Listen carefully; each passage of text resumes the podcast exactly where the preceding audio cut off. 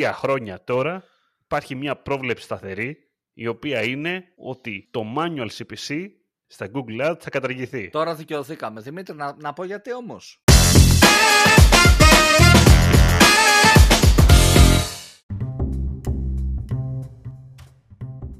Καλησπέρα, Digital Jam.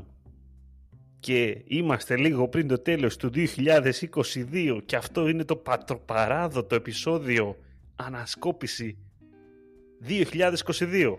Καλησπέρα σε όλους, παιδιά. Δημήτρη μου, πώς είσαι; Πιο καλά από ποτέ, έτοιμος να, Χαίρομαι. να αλλάξει χρονιά και το πιο σημαντικό είναι ότι είμαι έτοιμος να δούμε πώς θα πήγαμε στην ανασκόπηση που νομίζω τα έχουμε όλα. Έχει γίνει, έχει γίνει τη... Κάτσε ρε, περίμενε. Δεν προλαβαίνω να βάλω μπιπ. Σε αυτό το επεισόδιο θέλω να γίνω τέτοιο. Να, να σκάσω σαν τράπερ και να μου βάζεις όλο μπιπ. Και να μιλάω full έτσι. Εντάξει, θα κάνω ό,τι μπορώ. Μην κάνεις πολλά γιατί βαριέμαι να κάνω edit, ξέρεις. Αυτό μόνο. λοιπόν, εγώ να εξηγήσω λοιπόν, φίλοι ακροατές του Jam, νέοι και παλιοί, τι κάνουμε εδώ πέρα τώρα. Λοιπόν, εμείς κάθε χρόνο, το Γενάρη, αρχές του έτους, όπως και θα γίνει ξανά τώρα το 23, εμείς κάνουμε κάποιες προβλέψεις. Κάνουμε προβλέψεις για, το, για την επόμενη χρονιά. Και προβλέπουμε τα trends στο digital marketing και το χώρο μας γενικότερα για τη χρονιά που έρχεται. Μετά, τώρα που τελειώνει τέλος πάντων αυτή η χρονιά, ρε παιδάκι μου, κάνουμε το δικό μας, ε, τη δικιά μας ανασκόπηση. Και κοιτάμε λιγάκι πίσω, αρχικά μαζεύουμε λιγάκι τις προβλέψεις που είχαμε κάνει τότε και σε τίτλους ρε παιδί μου, για να μπορέσουμε να δούμε άμα έχουμε πέσει μέσα σε κάτι, πόσο σωστοί ήμασταν, πόσο λάθος μπορεί να ήμασταν και να συζητήσουμε λιγάκι και τι έχει συμβεί γενικά. Γιατί μερικά πράγματα ίσως να μην τα είχαμε προβλέψει. Και το, ε- το εξηγούμε κιόλας έτσι. Δηλαδή λέμε το πετύχαμε γιατί τι έγινε. Κάνουμε έτσι σε, σε bullets ένα recap της χρονιάς. Τι έχουν γίνει πάνω σε αυτά που είπαμε, έτσι. Έτσι, έτσι ακριβώς. Λοιπόν, και έχουμε πολλά να πούμε γιατί είχαμε πει πολλά έτσι, το, το 22, αρχές του 22 που κάναμε αυτό το επεισόδιο. Και πάμε Δημήτρης στο νούμερο 1, το ότι το πιο hot που ήταν τότε που ξεκίνησε πέρσι χρονιά. Μιλάμε, δηλαδή, δεν ξέρω παιδιά άμα νιώθετε λιγάκι, αλλά ε, όταν ξεκίνησε το 2022 μύριζε παντού Metaverse και NFTs. Μύριζε παντού. Δηλαδή, ρε παιδάκι μου, όπου και αν άνοιγες, άνοιγες οποιοδήποτε tab, μπαίνει σε οποιοδήποτε γκρουπάκι, ε, στο Facebook, στο Twitter, αυτό. Όλοι μιλάγανε για το Metaverse, για τη Meta που είχε αλλάξει πριν λίγους μήνες ε, από Facebook και τα NFTs. Να σου πω όμως Δημήτρη, εδώ τώρα αν δεις αυτοί που μιλάνε, όχι όλοι, καταρχάς έτσι θέλω να κάνω ένα disclaimer, όταν λέμε κάτι γενικό, είναι κάτι γενικό, δεν είναι για όλους, δεν αφορά το κάθε ένα ξεχωριστά, αφορά έτσι το συνολικό vibe. Αν δεις έτσι λοιπόν γενικά αυτοί που μιλάνε για Metaverse, συνήθως είναι οι γνωστοί παπάντζες που μιλούσαν για digital marketing και πιο πριν για τα φωτοβολταϊκά και για τα κρύπτο και για επενδυτικές συμβουλές. Νιώθω ρε παιδί μου ότι είναι τα ίδια άτομα είναι οι ίδιοι άνθρωποι που απλά είναι τα, τα λεγόμενα κοράκια. Βρίσκουν τη νέα μόδα για να φαν λεφτά νιώθω Λοιπόν, εγώ γελάω περισσότερο που είπες έβαλες τα φωτοβολταϊκά μέσα σε αυτή την πρόταση. Δεν ξέρω πώς το κατάφερες αυτό. Αλλά Δεν εντάξει. θυμάσαι μια, επο- μια εποχή που ήταν ε, τα πάρκα φωτοβολταϊκών πριν μια δεκαετία, 6 χρόνια, 7, που ήταν τα πάρκα φωτοβολταϊκών η μόδα. Το έβαλα και εγώ φωτοβολταϊκά. Και βάζαν όλοι, δηλαδή Επειδή είχε έσπα. είναι οι ίδιοι άνθρωποι. ρε Έπαιζε παιδί έσπα μου. τότε γι' αυτό. Είναι οι ίδιοι άνθρωποι, είναι αυτοί. είναι αυτοί οι κομπιναδόροι, όπως τους λέμε στο χωριό μου. Εγώ θα πω ότι γενικά, να πω ότι είχαμε πει αρχικά εμείς ε, πέρσι, έτσι. Είχαμε πει ότι, οκ, δεν είναι trend τα- το Metaverse και το NFT για το 22, δεδομένου ότι ναι, κάτι θα γίνει στο μέλλον, ναι, οκ, θα μας απασχολήσει, αλλά δεν μας αφορά τους περισσότερους αυτή τη στιγμή. Και δεν θα γίνει μάλλον τόσο σύντομα κάτι, ώστε να πούμε ότι ενδιαφέρει το χώρο του digital marketing σε μεγάλο βαθμό. Αυτό είχαμε πει τότε εμείς, σε λίγα, με λίγα λόγια τώρα, έτσι. Ε, στην πράξη επαληθευτήκαμε. Όντως, δηλαδή, εντάξει, το Metaverse ξεχάσαμε ότι υπάρχει, ενώ σαν ε, ιδέα, έτσι. η μετοχή της Meta έχει πέσει στα τάρταρα λόγω του Metaverse, αλλά αυτό είναι άλλο ζήτημα τώρα. Και τα NFTs, ε, εντάξει, δεν είναι ότι δεν υπάρχουν, θα πω πάλι, έτσι, υπάρχουν. Κανείς δεν είπε ότι δεν υπάρχουν. Δεν είναι για δεν όλους. είναι για ρε όλους, παιδί μου. ακριβώς. Πάλι υπάρχουν, πάλι σε, σε γκαλερί παίζουν πάρα πολύ, σε συλλέκτες παίζουν πάρα πολύ. Δεν είναι ακόμα για όλους, έτσι. Να, να το θέσουμε συγκεκριμένα. Νομίζω ότι αυτό το πετύχαμε. Το Metaverse, γενικά όλα αυτό τα, τα NFTs, όλο αυτό το κομμάτι είναι κάτι που γενικά αλλάζει τον κόσμο, όπως το ξέρουμε. Αλλά το πώς εν τέλει θα τον αλλάξει πώς ο κόσμος θα το αποδεχτεί όλο αυτό και όπως λέμε έτσι λαϊκά που θα κάτσει μπίλια είναι κάτι που δεν το ξέρουμε ακόμα. Οπότε νομίζω σε αυτό είχαμε δίκιο ότι δεν είναι ρε παιδί μου για το 22 trend το Metaverse. Μπορεί να είναι για το 24 μπορεί για το 25 προς το παρόν νομίζω ότι ούτε για το 23 θα είναι αλλά αυτά θα δούμε σε ξεχωριστό επεισόδιο. Νομίζω όμως ότι απέχουμε για να γίνει μας κάτι, να γίνει μαζικό όπως ας πούμε είναι το TikTok ή το video form content ε, το Metaverse απέχει πολύ από αυτό.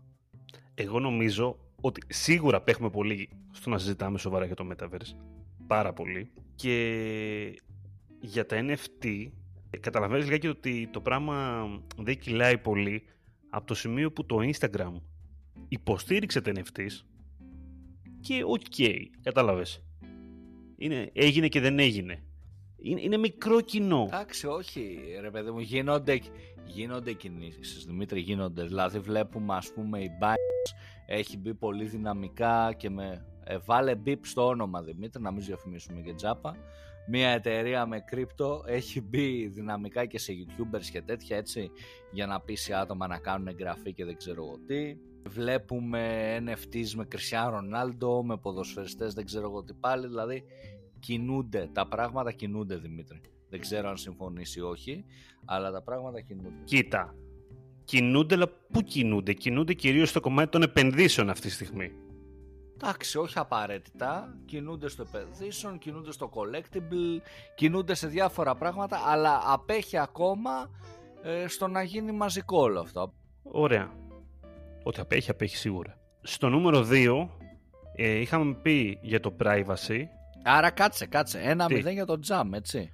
Ένα Όχι μηδέν για το πιάστο. jam ισχύει, Metaverse και NFT. Νομίζω ότι η- πρέπει να γεμίσαμε haters εκείνο το επεισόδιο. Γιατί ήταν πολύ trend ε, γενικότερα η συζήτηση γύρω από το Metaverse και το NFT. Εντάξει, αυτό Εντάξει, αυτό δηλαδή. δεν σημαίνει ότι δεν τα πιστεύουμε σαν τεχνολογία ή όλο αυτό το κομμάτι, έτσι. Μην μπερδευτούμε. Θεωρώ, ας πούμε, στο NFTs, εγώ έχω και, έχω και κάποια NFTs, αρκετά.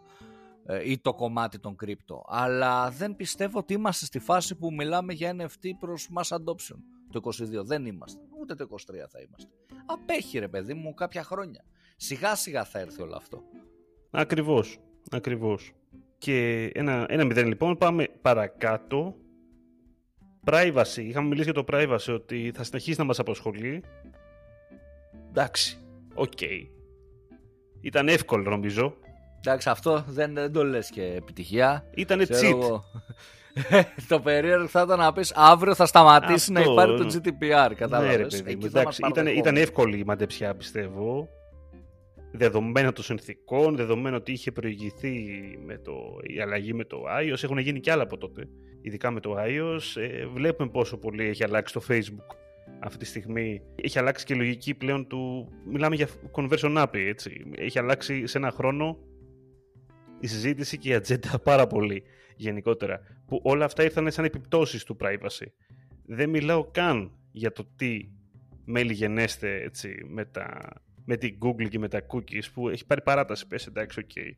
Άντε, έχουμε ακόμα να λέμε για αυτά, για τα cookies δηλαδή. Είναι ακόμα νωρίς, αλλά όσο να είναι, ε, επειδή παράταση, ξεπαράταση, όσο να είναι, ξέρεις, αυτό σε κρατάει λιγάκι εκεί πέρα. Κρατάει την ατζέντα στο privacy πάντα πολύ έτσι δημιουργική. Οπότε, 2-0, το κρατάμε πιστεύω τώρα αυτό σαν νίκη, παρότι ήταν εύκολο. 1,5-0. 1,5. Οκ, το δέχομαι.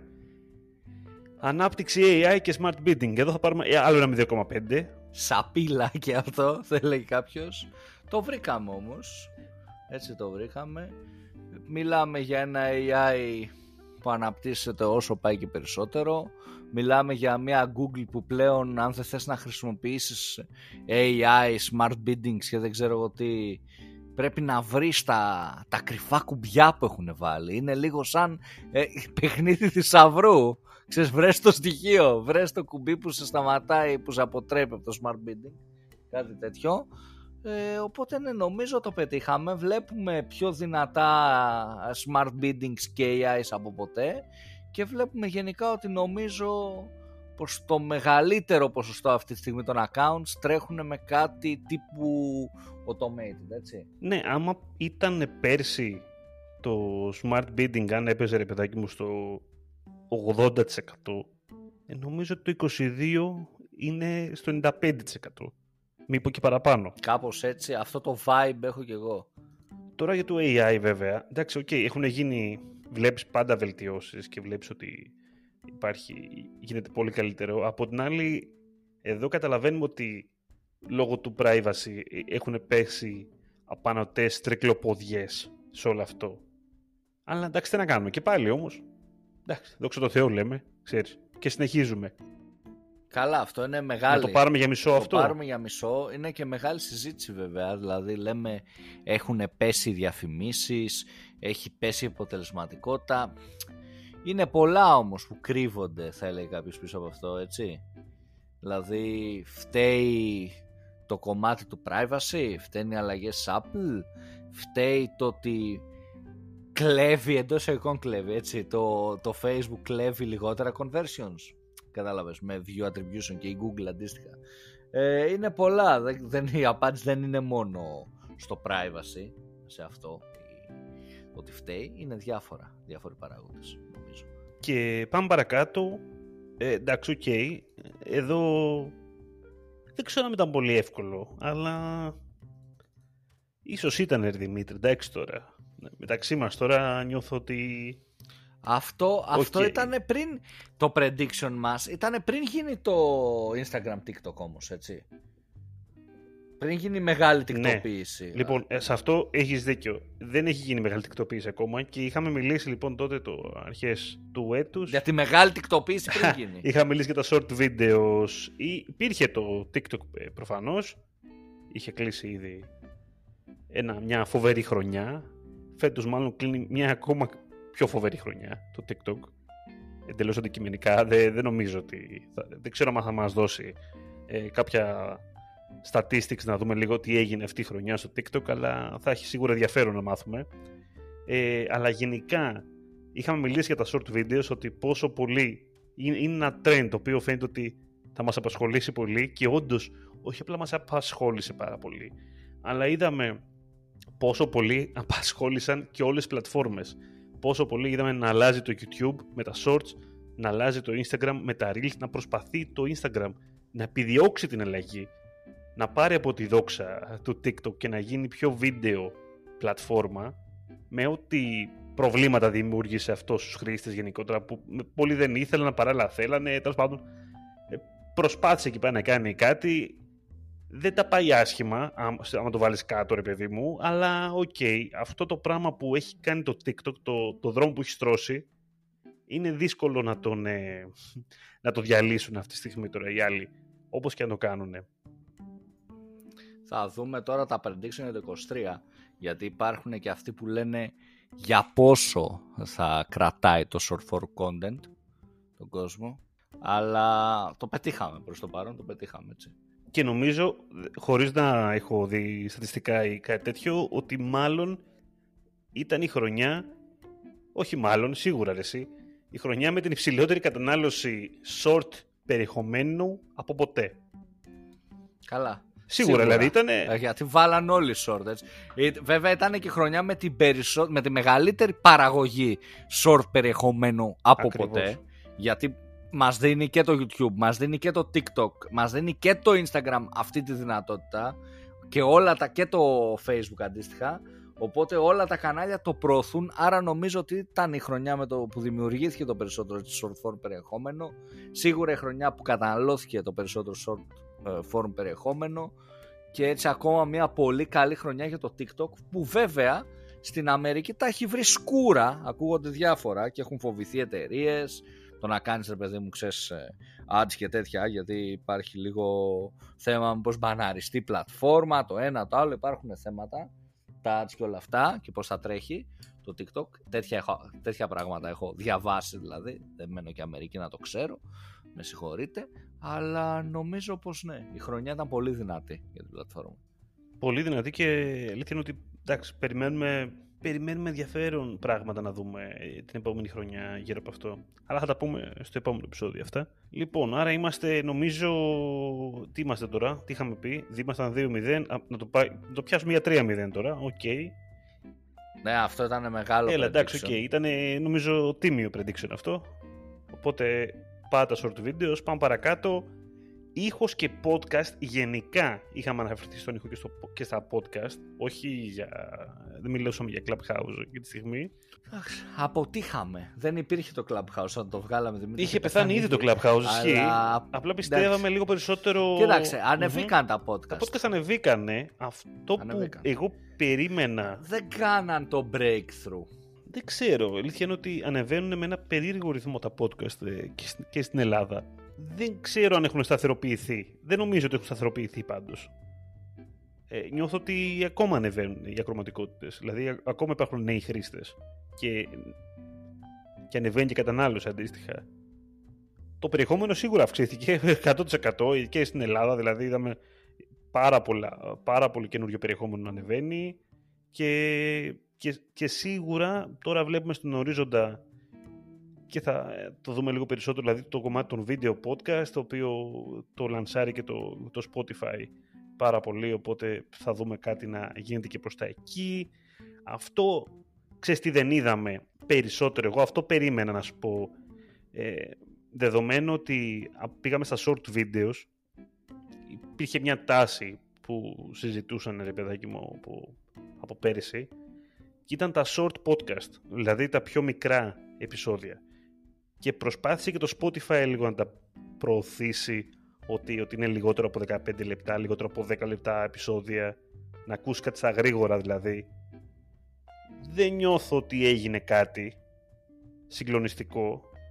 Το Spotify κατάλαβα ότι προσπαθούσε να βρει πιο σύντομο περιεχόμενο, με λίγα λόγια να σε κρατήσει περισσότερο, να καταναλώνεις με λίγα λόγια, τέλος πάντων, πιο, με άλλο τρόπο δεν έχει δουλέψει τόσο πολύ αυτό. Και στην παραγωγή ίσως. Κοίτα, εγώ θα σου πω ότι έχει, τι πιστεύω ότι έχει δουλέψει, γιατί θεωρώ ότι δεν το πιάσαμε κι αυτό. Νιώθω ότι θα μιλήσω πάντα για Ελλάδα, έτσι. Τώρα για εξωτερικό δεν μας ενδιαφέρει. Τους περισσότερους τουλάχιστον δεν δουλεύουμε εξωτερικό, οπότε και δεν μένουμε οι περισσότεροι. Ε, για Ελλάδα νομίζω ότι ήταν η χρονιά που τα podcast πήγαν πιο καλά από ποτέ. Αρκετοί ακόμα και youtubers, γνωστοί youtubers και τέτοια ή ακόμα και βλέπε Μαρία Σολομού ας πούμε. Ε, το podcast της πήγε καλύτερα θεωρητικά και η, η πλατφόρμα ρε παιδί μου η ελληνική με τα podcast και όλα αυτά νομίζω ότι έχουν ανέβει. Βλέπουμε όσο πάει περισσότερους οργανισμούς να στρέφονται και να έχουν podcast. Βλέπουμε podcast, έστω και με τη μορφή βίντεο ρε παιδί μου, αλλά είναι podcast γιατί δεν σου δείχνουν κάτι, σου δείχνουν τον άνθρωπο να μιλάει απλά. Βλέπουμε να έχουν ξεπεταχτεί εντός εισαγωγικών πάρα πολλά podcast, όχι σε παιδό marketing.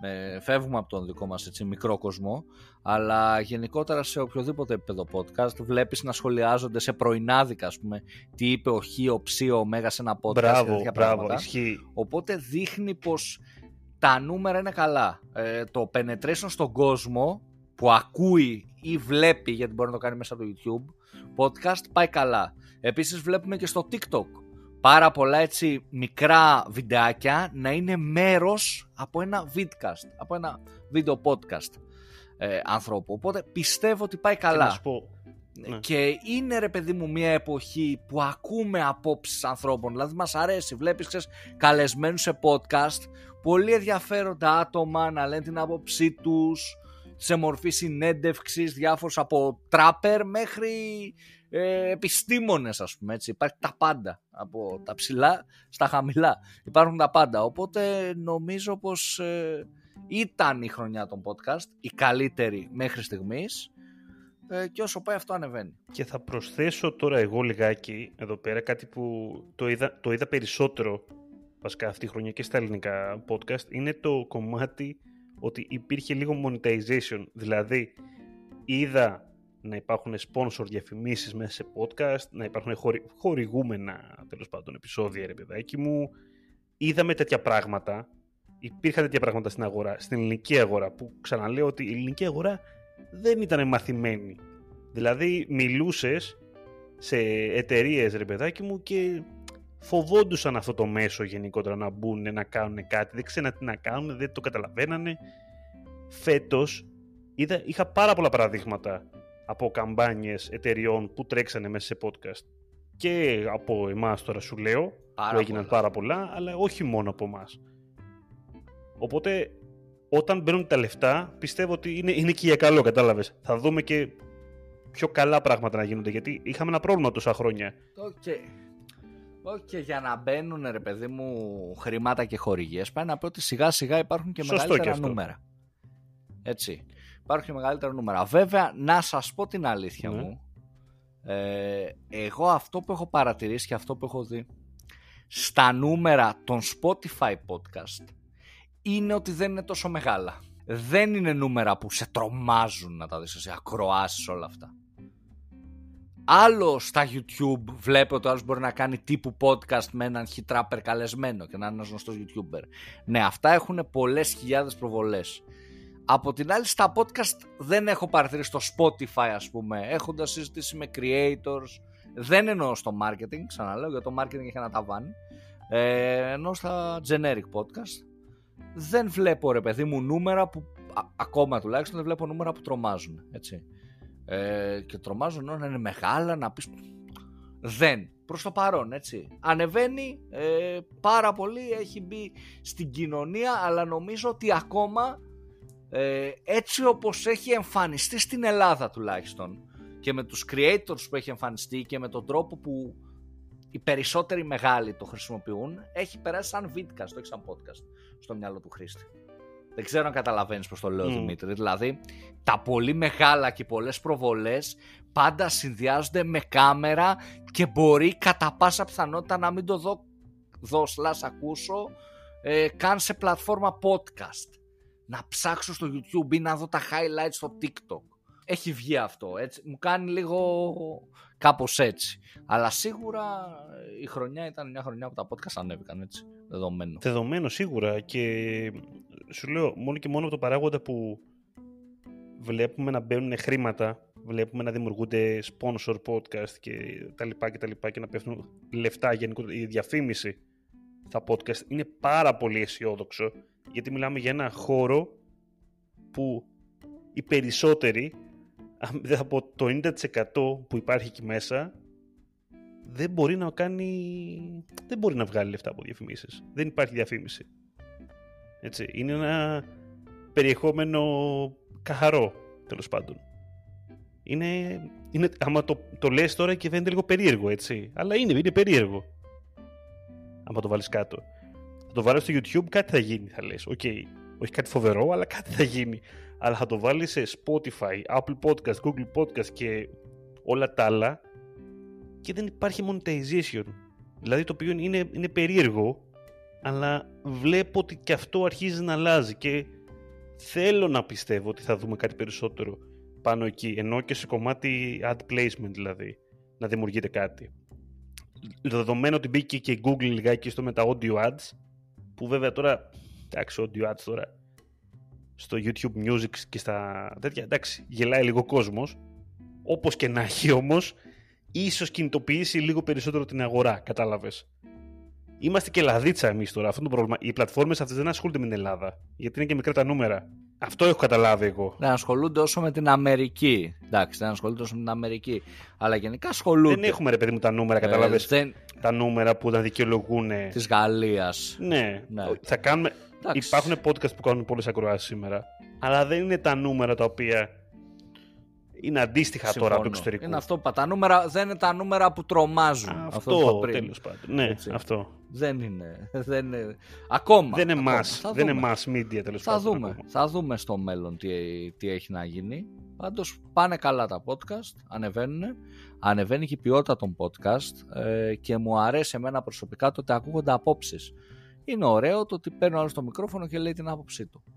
Και μπορείς να ακούσεις ανθρώπους να εξηγούν τη σκέψη πίσω από κάτι. Τους δίνεις χρόνο να μιλήσουν. Είναι ωραίο ρε παιδί μου αυτό το κομμάτι. Είτε σε ακούνε 10, είτε 100, είτε 1000 έτσι. Σε κάθε περίπτωση είναι αρκετά ενδιαφέρον θα έλεγα. Πάμε, πάμε Δημήτρη, γιατί πολλά είπαμε για τα podcast. Θα νομίζω ότι το κάνουμε επίτηδες. Επειδή έχουμε podcast. Είμαστε biased εμείς, δεν είμαστε δικοί. Όντως, όντως το κάνουμε επίτηδες. Λοιπόν, λοιπόν, και πάμε παρακάτω. Είμαστε νομίζω 4-0. Είμαστε τώρα εδώ, κάτι τέτοιο. Δεν έχουμε λοιπόν, χάσει τίποτα. Έχω χάσει τώρα. 3-3-0, ναι, συγγνώμη. Και πάμε στο επόμενο. Είχαμε πει content και marketing. Περισσότερο σημασία λόγω AI performance. Τώρα το έχω γράψει λίγο περίεργο εγώ. Αλλά καταλαβαίνετε τι εννοώ. Να, ότι θα δω, δίνουμε περισσότερο σημασία στο περιεχόμενο και στις αξίες του marketing γιατί ένα, και στη στρατηγική ακόμα, αυτό εννοούμε marketing, στη στρατηγική, επειδή ένα μεγάλο μέρος του performance έχει αυτοματοποιηθεί. Εγώ το βλέπω. Δεν ξέρω ρε παιδί μου αν είναι επειδή ξέρεις, εγώ το είπα οπότε το εφαρμόζω και, και στη δουλειά μου και στην ομάδα μου και όλα αυτά, αλλά εγώ το παρατηρώ και σε συζητήσεις δηλαδή που κάνω με διάφορους ανθρώπους στο χώρο ε, είναι μέρα με τη νύχτα το, το focus ε, της δουλειάς. Νομίζω έχει αλλάξει πάρα πολύ, έτσι.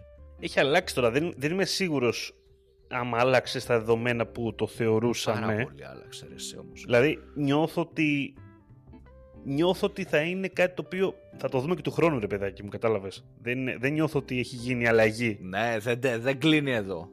Δεν κλείνει εδώ. Εγώ πιστεύω θα το βλέπουμε για τα επόμενα 2-3 χρόνια, έτσι. Θα βλέπουμε για τα επόμενα 2-3 χρόνια. Δεν, δεν έχει αλλάξει η αγορά, εγώ πιστεύω ακόμα. Κατάλαβες. Η αγορά ακόμα το σκέφτεται το performance performance και βγάζει στην άκρη τα άλλα. Ας πούμε. Δεν, δεν τα κοιτάει και πολύ. Μωρέ, το, το, σκέ, το σκέφτεται performance performance, αλλά η δουλειά ενός ανθρώπου, επειδή κάποια πράγματα έχουν αυτο, αυτοματοποιηθεί, δεν είναι μόνο αυτό που ήταν παλιά. Δηλαδή σε μια ομάδα χι ανθρώπων στο performance δεν θα κάνεις αυτό που θα έκανες πριν πέντε χρόνια. Οπότε αυτό τον έξτρα χρόνο νομίζω ότι αρκετοί τον έχουν χρησιμοποιήσει στο να σκεφτούν περισσότερο στρατηγικά πράγματα ή το να σκεφτείς περισσότερο content-wise τι θα δείξει σε ποιους. Ειδικά όταν μέσα στα performance κανάλια είναι και κανάλια όπως TikTok, έτσι, που ε, μιλάμε καθαρά για περιεχόμενο, για, για, για, για. Οπότε νομίζω ότι αναγκαζόμαστε. Πάμε παρακάτω. Και Δημήτρη, έχουμε φοβερό, είχαμε πει πολύ ωραία πρόβλεψη εδώ πέρα. Αναπάντηχη. Εγώ τρόμαξα που το είχαμε πει. Λοιπόν, γιατί είχαμε μιλήσει για AI tools και AI copywriting. Εντάξει, τώρα είχαμε, είχαμε λίγο κολλήσει με το AI copywriting γιατί ίσως ήμασταν λίγα εντυπωσιασμένοι με αυτό. Δεν είχαμε δει ακόμα τι έρχεται. Θέλω να πω τώρα γιατί μέσα σε τους τελευταίους μήνες έχουμε δει να γίνονται δηλαδή, φοβερά πράγματα γενικότερα σε αυτό το κομμάτι. Τεχνολογικά τώρα βέβαια, έτσι. Άμα πιάσουμε βέβαια αυτή την πρόβλεψη καθαρά τώρα με όρους αγοράς, βέβαια, το πόσο trend είναι το AI copywriting και, το, και τα AI tools, εντάξει, okay, πέσαμε λιγάκι έξω, κατάλαβες. Δηλαδή, δεν νομίζω ότι αξιοποιούνται στην αγορά, ρε παιδάκι μου. Όντως. Ωραία, σε τι λες; Στην ελληνική αγορά. Τι το, κάτσε, κάτσε. Το AI copywriting. Τι λες, ρε Δημήτρη; Αν ανοίξεις το LinkedIn σου αυτή τη στιγμή, ναι. για να τρελαθούμε τώρα. Από τα 100 posts θα δεις, τα 70 είναι chat ε, ε GPT. Ναι. Θέλω να σου πω ότι είναι trend. Είναι trend. Ε, με τον Ντάλι έπεσε το ίντερνετ σε εμάς του χώρου. Ε, δεν είναι κάτι που όλοι το ξέρουν ακόμα. Είναι όμως για το marketing είναι trend. Δηλαδή σε εταιρείες έχει μπει το κομμάτι να το χρησιμοποιείς, να κάνεις post, ε, να κάνεις blog post, να κάνεις reviews ας πούμε για το site, δεν ξέρω να φτιάξεις πράγματα. Ε, μπαίνεις στη χρήση. Το κομμάτι των AI tools επίσης μπαίνει ρε παιδί μου, έχουμε όσο πάει και παραπάνω tools που χρησιμοποιούν AI ε, από το Smart BI να σου δείξει κάποια, κάποια insights μέχρι και hardcore AI ε, πιο hardcore πράγματα. Οπότε νομίζω το έχουμε πιάσει Δημήτρη, δεν ξέρω το έχουμε πιάσει. Πιάσαμε τη λογική. Δεν, δεν πάει το έχουμε πιάσει, ρε παιδί μου, αλλά παράλληλα ξέρει. Είναι το πιο hot topic αυτή τη στιγμή, ρε παιδί μου, το AI. Όταν μιλάμε, είναι το πιο hot topic. Είναι, είναι, είναι hot, ρε παιδί μου, αλλά κατάλαβες. Δεν, δεν νιώθω ότι η αγορά το έχει όντως αξιοποιήσει. Πώς θα το πω, καταλαβες.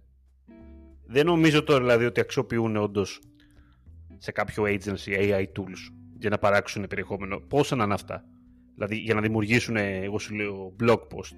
Δεν νομίζω ότι γίνεται σε τέτοιο βαθμό που να το θεωρεί trend. Είναι trend, άμα το βάλεις κάτω, όντως. Δηλαδή, όποιο.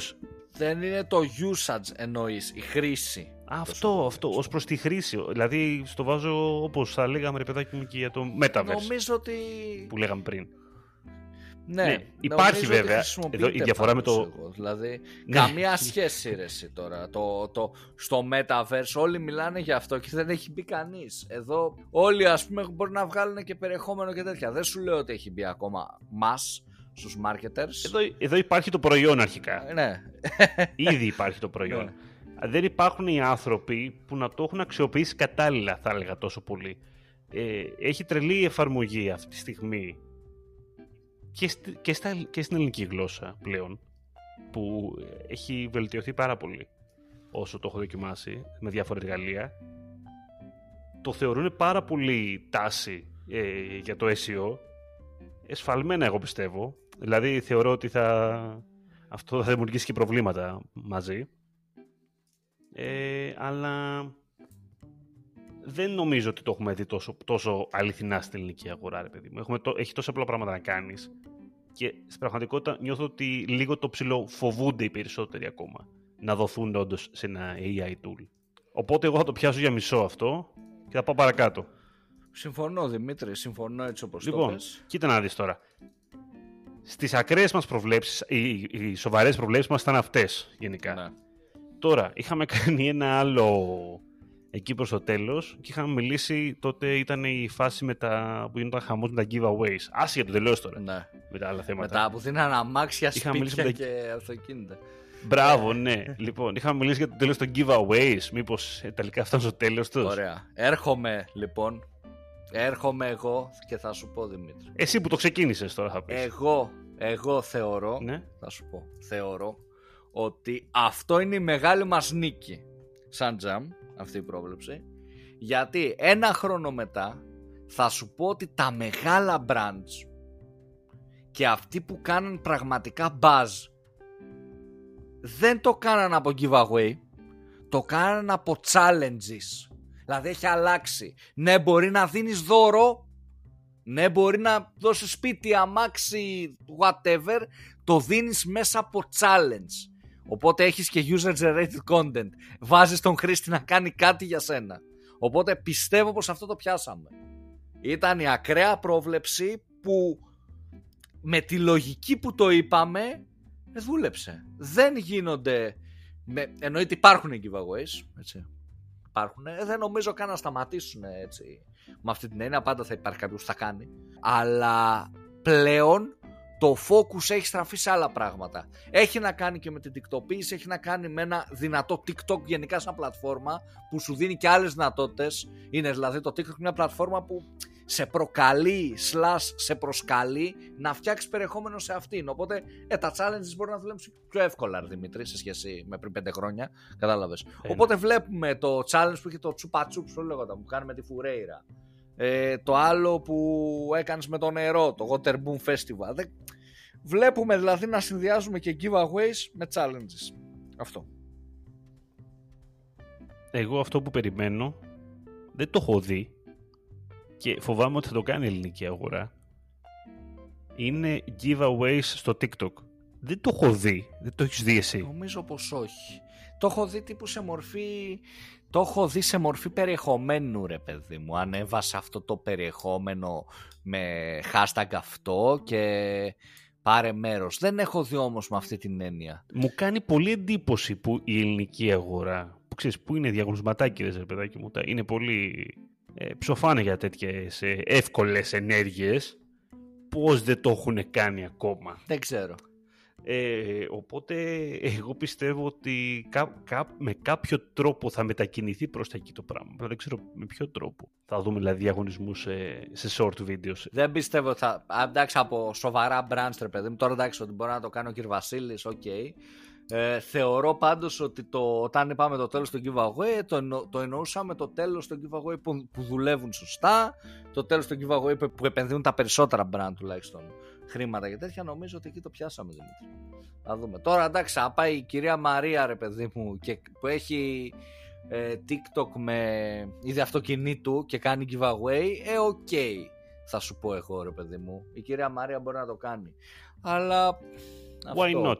Δεν νομίζω ότι ρε παιδί μου major brand θα το κάνει αυτό συνέχεια. Πλέον ε, και είναι και η άλλη γενιά που δεν νομίζω ότι θα συγκινηθεί σε αυτές τις πλατφόρμες, έτσι, άλλη λογική. Οκ. Okay. Ε, μείνετε ως το τέλος για να πάρετε μέρος στο giveaway του Digital Jam και να κερδίσετε αυτοκολλητάκια και κουβέρ. Πώς τα λένε αυτά, δεν θυμάμαι κι εγώ τώρα. Σουβέρ, τι σουβέρ, τι κουβέρ, Κουβέρ, Ε, σουβέρ. κουβέρτα. Ό,τι θέλετε. λοιπόν, ε, λοιπόν, και θα πάω λίγο στο τέλος τώρα, Δημήτρη μου, και θα πω για, Αυτό που λέμε πάντα. λοιπόν, για αυτό που λέμε πάντα, είναι η παράδοση. Και δικαιωθήκαμε Να σου πω κάτι, φέτος. αυτή είναι, Δικαιωθήκαμε. καλά, κάθε χρόνο έτσι λέμε. Αυτή είναι η πραγματική παράδοση του Digital Jam. Τρία χρόνια τώρα υπάρχει μια πρόβλεψη σταθερή, η οποία είναι ότι το manual CPC στα Google Ads θα καταργηθεί. Τώρα δικαιωθήκαμε. Δημήτρη, να, να πω γιατί όμως. Περίμενε, περίμενε. Να σου πω όμως ότι πέρυσι εσύ Ναι. Ε, είχες πει, το έχεις αλλάξει, είπες ότι εντάξει, μπορεί να έρθει το 23, το 24, είχες βάλει πιο μετά. Okay. Μπράβο μου. Αλλά εντάξει, θα είναι σαν να μην υπάρχει ρε παιδάκι μου, λες μετά είπες αυτό, τύπου εντάξει, Μπράβο μου. θα και υπάρχει ρε παιδί μου, αλλά θα είναι σαν να μην υπάρχει. Θα σου πω ότι δικαιώθηκα. Καταρχάς, έχετε δοκιμάσει να κάνετε καμπάνια Manual CPC. Μία φορά δοκίμασα αυτή τη χρονιά εγώ, μία φορά. Κατά δεύτερον, σε νέο λογαριασμό, σε νέο λογαριασμό, το βρήκατε. Γιατί εγώ θα σας πω ότι είναι κρυμμένο. Οπότε η δικαίωση ήρθε γιατί ναι μεν δεν το έχουν καταργήσει γιατί φοβούνται έτσι την κοινωνική κατακραυγή. Αλλά είναι σαν να το έχουν κρύψει. Δεν υπάρχει. Δεν το βλέπεις. Δεν μπορείς να το βρεις. Πού είσαι, πού δεν είσαι, υπάρχει έτσι. έφαγα το κόσμο όλο να το βρω. Ακριβώς. Δεν υπάρχει. Δεν μπορείς να το βρεις. Όσο πάει το κάνουν και πιο useless, όσο πάει φτιάχνουν factionalities και πράγματα τα οποία ε, σε πιέζουν, ε, σε αναγκάζουν θα έλεγε κάποιος ε, έτσι πιο ακραίος να μην το χρησιμοποιήσεις. Οπότε it is what it is. Νομίζω ότι αυτή η πρόβλεψη τέλος το manual CPC είναι, είμαστε πιο κοντά από ποτέ δηλαδή δικαιώνεται το jump η μεγάλη δικαίωση Εντάξει, πήρε λίγο καιρό βέβαια. Θεωρώ ότι είχαμε δύο-τρεις μεγάλες δικαιώσεις. Είχαμε το Metaverse και NFT που λέγανε ότι του χρόνου θα κάνουν match σε Meta του χρόνου. Λέγανε ότι θα κάνεις match σε Metaverse. και- Πιπής. Πιπής. Ρε, εδώ αγόρασαν οικόπεδα. Λοιπόν, οπότε το πρώτο. καλά, αυτή μπορεί, αυτή μπορεί σε πέντε χρόνια να είναι εκατομμυρίουχη, άστο αυτό. Αλλά τώρα δικαιωθήκαμε για το, για, για το 22. Super host στο Airbnb θα είναι. Λοιπόν, δικαιωθήκαμε για το Metaverse, μεγάλη δικαίωση. Ναι. Μεγάλη δικαίωση για την μεγάλη τικτοποίηση που την είπε το Τζαν πρώτο ένα χρόνο πριν, πριν γίνουν όλοι TikTok. Πιστέψαμε στην πλατφόρμα και μας δικαίωσε. Ευχαριστούμε TikTok. Και μεγάλη, μεγάλη, μεγάλη δικαίωση για τα copywriting, για τα AI tools που όλοι μιλάνε έτσι το τελευταίο δίμηνο, τρίμηνο για αυτά. Δεν υπάρχει άνθρωπος να μην έχει δει κάτι και να μην έχει συζητήσει γι' αυτό. Και τέλος, manual CPC, δηλαδή πολλές μεγάλες νίκες για το Jam. Να δούμε τώρα, Εντάξει. ανεβάζει τον πύχη, ανεβάζει τον πύχη Δημήτρη για το τι θα πούμε στο επόμενο. Πού να τα πιάσουμε ξανά, δύσκολα. Εγώ λέω να μην κάνουμε. Αφήγουμε νικητές σαν τον Μέση που λέει σταματάω από την Αργεντινή, τώρα που το πισήκωσα. Και ναι, Δημήτρη, εγώ βλέπω έτσι πως πάει το πράγμα. ε, Κανονικά πρέπει να βγάζουμε κανένα βιβλίο, ρε παιδάκι μου, με προβλέψεις. Να βγάζουμε και τίποτα τουλάχιστον. Και μετά να λέμε τα είδες, τα είχε γράψει ο γέροντας. Ο γέροντας Καλαϊτζή ο Ζαχαράκης. Γέρος Οι Ζαχαράκης. Γεροτζάμ τα είχαν πει, τα είχαν πει τότε. Στο επεισόδιο 110, τι ήταν, δεν θυμάμαι και εγώ τι ήταν αυτό. Τα είχαν γράψει, τα Λοιπόν, είχαν και θα γράψει. σου πω το, το άλλο concept που το ξεκινάμε. Θα τα γράψουμε σε ένα βιβλίο και σε ένα audiobook, podcast δηλαδή. Θα τα πουλάμε 10 ευρώ, 10 ευρώ μόνο, για να τα ακούσετε, τις προβλέψεις. και αν δεν, για κάθε μία πρόβλεψη που δεν θα βρίσκουμε από τις 10 θα παίρνετε ένα ευρώ πίσω στην επόμενη χρονιά. Ωραίο. Και εν τέλει χρεοκόπησαν οι Jam. Ε, ξέρεις τι, Ο Καλέτζης αυτοκτόνησε από τα χρέη. μπορούμε να Αλλά κάνουμε... πώς θα πάει. Ε, κάνανε κάτι YouTubers ε, κάποια φάση που γράφανε ένα βίντεο τώρα και το προγραμματίζανε να βγει μόνο του, ξέρω εγώ, μετά από 5 χρόνια, 10 χρόνια. Σαν μήνυμα από το παρελθόν. Ωραίο. Οπότε το γράφουμε εμείς, ας πούμε. Έχουμε πει τι θα γίνει του χρόνου σε δύο χρόνια. Το έχουμε προγραμματίσει. Δεν το ακούει κανείς και θα βγει σε Ωραίο. δύο χρόνια. Ωραίο. Και υπάρχει έτσι αγωνία. Λες, τι θα, τι θα γίνει, τι είχαν πει ρε παιδάκι με αυτή. Η, η χρονοκάψουλα που λένε. Μπράβο, ναι. Ε, είναι, δεν θυμά- υπάρχει μια. Ε, ένα συνωμοσιολογικό έτσι που είχε ξεκινήσει στο TikTok νομίζω με κάποιους τύπους που λένε ότι είναι χρονοταξιδιώτες το έχεις ακούσει; Α, ναι, και αυτό. Ναι, ναι, που και είπε αυτός ότι θα το πάρει η Αργεντινή, ήρθε από το μέλλον. Λέει, Θες και να το θα πάρει κάνουμε, η- δηλαδή να και κάνουμε στο επόμενο επεισόδιο, θα κάνω εγώ ότι είμαι χρονοταξιδιώτης. Θα σου λέω, Δημήτρη, ήρθα από το 2030. Το manual CPC υπάρχει ακόμα. και πριν κλείσουμε, έχουμε εδώ πέρα, έχω μαζέψει τα πιο hot επεισόδια της χρονιάς το- Τα πέντε πες, τα πέντε πες. στα top streams στο Spotify ξεχωρίζουμε πρώτο επεισόδιο 27 Μαρτίου 2022 άγχος marketing και work-life balance ένα επεισόδιο το οποίο τι να σου πω ρε παιδάκι μου εντάξει είναι και λιγάκι διφορούμενο δηλαδή σου λέω είχαμε έχω ακούσει, το ακούσαν άνθρωποι και μου λέγανε και ε, πολλά αντι- το συζητάγαμε μετά ξέρεις, μου λέγανε ναι συμφωνώ εδώ δεν συμφωνώ εκεί ε, καλό, το, καλό εκείνο που είπε ο Καλατζής αλλά εγώ δεν συμφωνώ σε αυτό, συμφωνώ σε κάτι άλλο δηλαδή δημιούργησε συζητήσεις. Θέλω να σου πω ότι ήταν ένα επεισόδιο το οποίο ρε παιδάκι μου κατάλαβα ότι δημιούργησε λιγάκι μια συζήτηση ε, γύρω από αυτό. Αυτά θέλ, την ίντριγκα θέλουν στην Ελλάδα, Δημήτρη. Ίντριγκα. την ίντριγκα. Ναι, ναι, αυτό ακριβώς. Ε, αγαπημένο επεισόδιο πιστεύω ήταν και το, και το μοναδικό που μιλήσαμε για τέτοια Κοίτα, θέματα. εγώ θέλω του χρόνου, του χρόνου θέλω να πω ότι θέλω να μιλάμε για τέτοια θέματα. Ε, θα μιλάμε γιατί έχουμε βαρεθεί το marketing Δεν γι' είναι, αυτό. Όχι, όχι, θα σου στο- Επειδή μετά από 4-5 χρόνια, ρε παιδί μου, έτσι στο, στον κλάδο, εκ των οποίων αρκετά, από- βασικά 4-5 χρόνια στο agency χώρο, όχι στο marketing, στο ξύλο, μετά από 4-5 χρόνια στο ξύλο των agencies, εκ των οποίων από αυτά τα χρόνια, ε, αρκετά από αυτά, είμαι ρε παιδί μου σε managerial ρόλους, νομίζω ότι μπορώ να βοηθήσω σε αυτό το κομμάτι, έτσι, και να πω πράγματα τα οποία 5-10 ανθρώπους θα τους βοηθήσει. Άλλους 10 μπορεί να τους καταστρέψει τη ζωή γιατί δεν είμαστε και ψυχολόγοι. Αλλά να πούμε κάποια tips. Και εννοείται ότι αν κάποιος νιώθει μεγάλη ανάγκη και έχει πρόβλημα, θα πάει σε έναν ειδικό. Δεν θα ακούσει το jam. Μην μπερδευτούμε. Θα πάει σε έναν ειδικό. Εμείς λέμε τις εμπειρίες μας και τα βιώματά μας. Και πάμε στο δεύτερο επεισόδιο, το οποίο ήταν 23 Ιανουαρίου του 2022. Ήταν η Newsfeed by Grow Digital μαζί με Σταύρο Θοδωράτο και ήταν ε, ο- το πιο clickbait μάλλον επεισόδιο, γιατί είχε τίτλο «Το SEO είναι πάλι trend». Και πιστεύω Ναι, η ιδέα του δωράτου δεν ήταν αυτό. Για να πάρουμε κλικ. Το όχι ο Σταύρος στα clickbait. Δεν θυμάμαι όχι. ποιος το. Ναι, ναι, λοιπόν. Ξέρω ότι κάποιοι μετά από ό,τι ακούσανε. Εντάξει, ο- βέβαια, όντως, γι' αυτό μιλούσαμε. Δεν ήταν κάτι. Δεν, δεν ήταν και πολύ clickbait, όντως. Αλλά ο τίτλος ήταν και clickbait, από μια άποψη.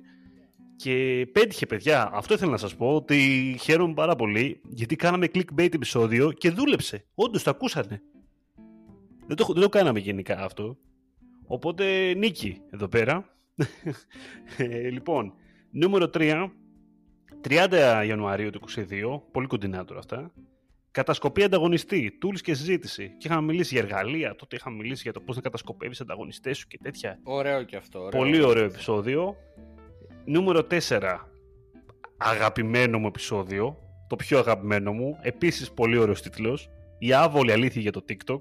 Αυτό και αν είναι τώρα διφορούμενο εδώ πέρα. Λοιπόν, ε, προβληματισμός, πάρα πολύ προβληματισμός. Δεν σας λέω τι λέγαμε. Να πάτε τα ακούσετε. Έτσι. Εντάξει, τι να τα πούμε όλα εδώ πέρα, δεν έχει νόημα.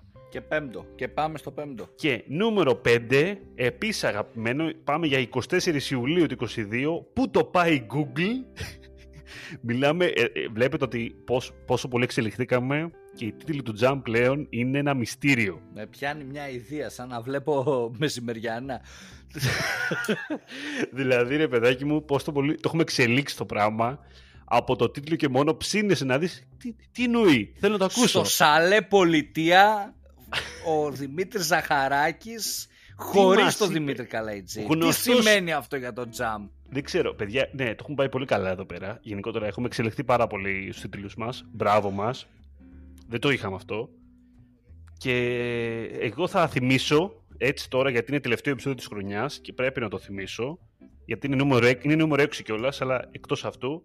Το 100 το καλό, το 100 επεισόδιο που άργησε και βγήκε τον Αύγουστο, αλλά κανονικά έπρεπε να βγει κάπου το Φεβρουάριο, δεν θυμάμαι κι εγώ πότε. Γενάρη, ίσως, ή πιο, πιο πριν. Οπότε το θυμίζω γιατί τώρα που είναι γιορτές, έχετε χαλαρώσει λιγάκι και τέτοια, και θέλετε να μας γνωρίσετε καλύτερα και να μάθετε για το jam, αν είστε ειδικά καινούργοι, πηγαίνετε πιο πίσω, κατεβείτε λιγάκι στα επεισόδια να τα ακούσετε. Γιατί θα μάθετε πολλά. Ήταν Και ωραίο. αυτά, αυτά παιδιά για σήμερα. Τέλος. Τέλος, και εμείς να ευχηθούμε καλή χρονιά, να ευχαριστήσουμε, Δημήτρη, τους ακροατές του Jam για άλλη μια υπέροχη χρονιά που μας χαρίσαν Άλλη εδώ μια πέρα. χρονιά. Άλλη μια χρονιά νούμερο ένα. Η χρονιά που βραβευτήκαμε. Η χρονιά που δικαιωθήκαμε. Αυτό που το πας. Βραβευτήκαμε κιόλας αυτή τη χρονιά. Εντάξει, ακόμα μια χρονιά πρώτη θα σου πω. Δεν χρειάζεται κάτι άλλο. Παρατάμε το podcast τώρα που μπορούμε. Σαν το Μέση που σήκωσε το, το Μουντιάλ. Λοιπόν, ευχαριστούμε λοιπόν και για φέτος, για την παρέα που μας κάνατε γενικότερα και που μας αντέξατε, γιατί είναι σημαντικό και αυτό μερικές φορές. Και κλείνοντας, να σας θυμίσουμε ότι μας ακολουθείτε σε Facebook, LinkedIn και Instagram. Μας ακούτε σε Spotify, σε Apple, σε Google Podcast και μαθαίνετε περισσότερα για μας στο digitaljump.gr. Ήμουν ο Δημήτρης Ζαχαράκης, ήταν ο Δημήτρης Καλετζής. Καλή συνέχεια. Καλή συνέχεια σε όλους.